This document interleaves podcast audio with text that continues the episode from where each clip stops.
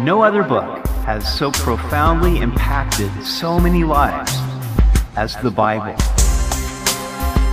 Welcome back to Simply the Bible, the Through the Bible teaching program of Pastor Daryl Zachman of Calvary Chapel, Treasure Valley.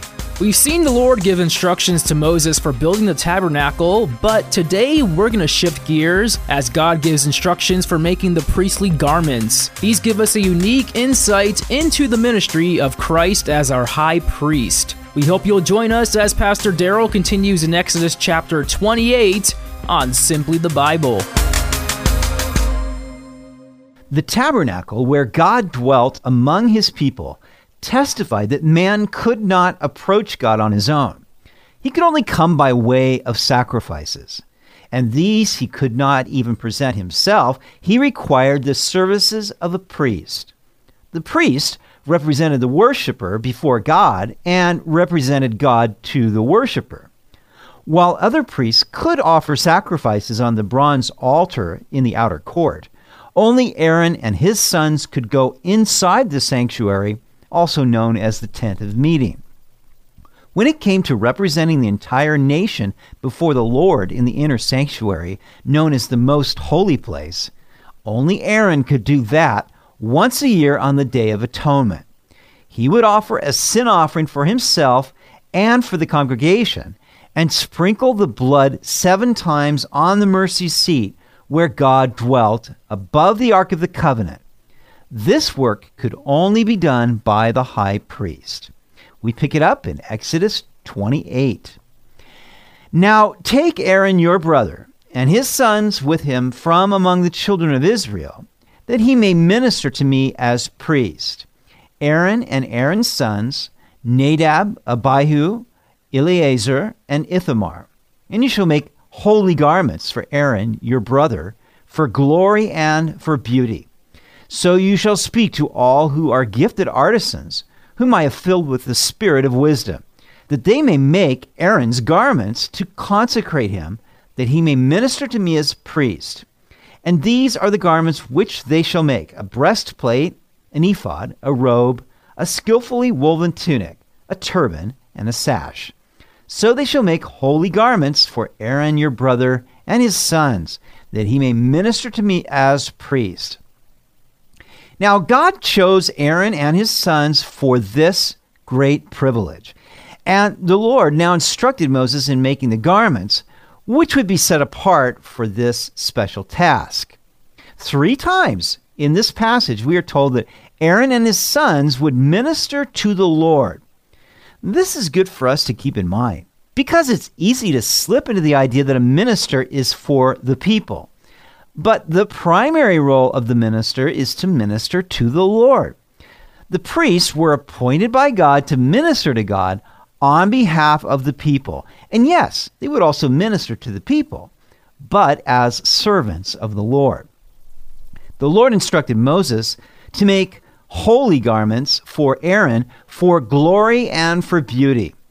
The fact that they were holy meant that they were set apart for this specific service of the priesthood. Sort of like a police officer's uniform is set apart for use in the line of duty. They were garments for glory and for beauty. These garments were truly beautiful and adorned with precious stones. They spoke of the glory of the Lord to whom the high priest was ministering. Now, as with all of the instructions for the tabernacle, these specifications for the garments can seem boring to read. They describe an old system of worship that is now obsolete, but their value to us lies in the fact that they speak of the priesthood of Jesus Christ, who is now our high priest before the Father in heaven. He is representing every believer before God. Therefore, these garments speak of his glory and beauty. Moses was to speak to the gifted artisans whom God had already prepared by filling them with the spirit of wisdom. How wonderful it is when God has given a specific talent to someone and that person uses his or her talent to glorify God. Verse 5. They shall take the gold, blue, purple, and scarlet thread and the fine linen, and they shall make the ephod of gold, blue, purple, and scarlet thread and fine woven linen, artistically worked.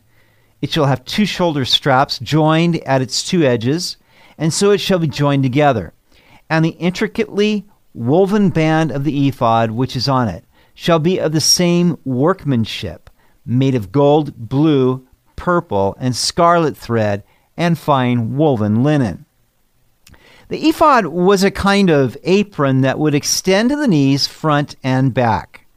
These two sections were then connected by two shoulder straps made of gold chains. The ephod had the same colors as the inner covering in the tabernacle and the veil and the door blue, purple, and scarlet thread and fine linen. Added to these colors were the gold thread in keeping with the gold furnishings inside the tabernacle. Therefore, the high priest was one with his surroundings. He represented God, in whose tabernacle he served. Attached to the ephod was an intricately woven or embroidered waistband of the same gold, blue, purple, and scarlet thread. By this, the high priest would gird himself for his ministry. When Jesus was with his disciples in the upper room, he girded himself with a towel and washed his disciples' feet. Therefore, the waistband on the high priest pictures Christ's work for us as the servant of all. Verse 9 Then you shall take two onyx stones and engrave on them the names of the sons of Israel, six of their names on one stone, and six names on the other stone in order of their birth, with the work of an engraver in stone. Like the engravings of a signet, you shall engrave the two stones with the names of the sons of Israel. You shall set them in the settings of gold, and you shall put the two stones on the shoulders of the ephod as memorial stones for the sons of Israel.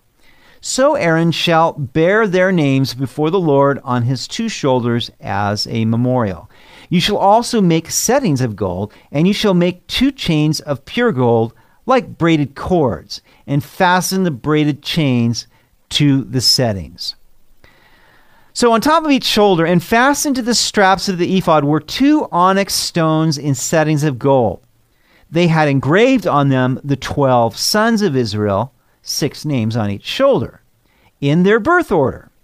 In this way, Aaron would bear their names before the Lord on his shoulders as a perpetual remembrance. As he ministered to the Lord, he also bore the burden of their sins in making atonement for them. Isaiah tells us of Christ that the government is on his shoulders. Peter tells us that he bore our sins in his own body on the tree. We can cast our cares on him because he cares for us. Verse 15 You shall make the breastplate of judgment. Artistically woven according to the workmanship of the ephod, you shall make it of gold, blue, purple, and scarlet thread, and fine woven linen. You shall make it. It shall be doubled into a square. A span shall be its length, and a span shall be its width. The breastplate was made of the same material and colors as the ephod and was folded in half to form a pocket nine inches square. It was called the breastplate of judgment because it would be the means by which the high priest would inquire of God to get decisions for the people.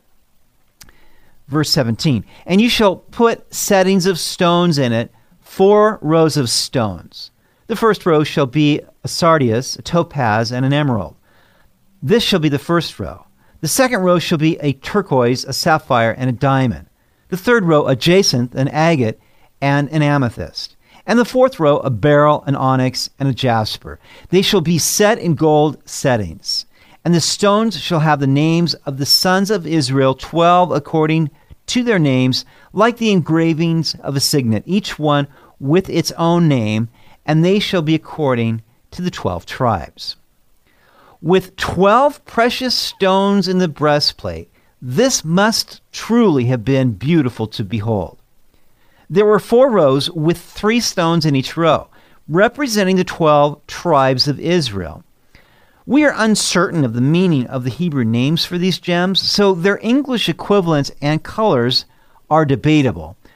But here's our best shot.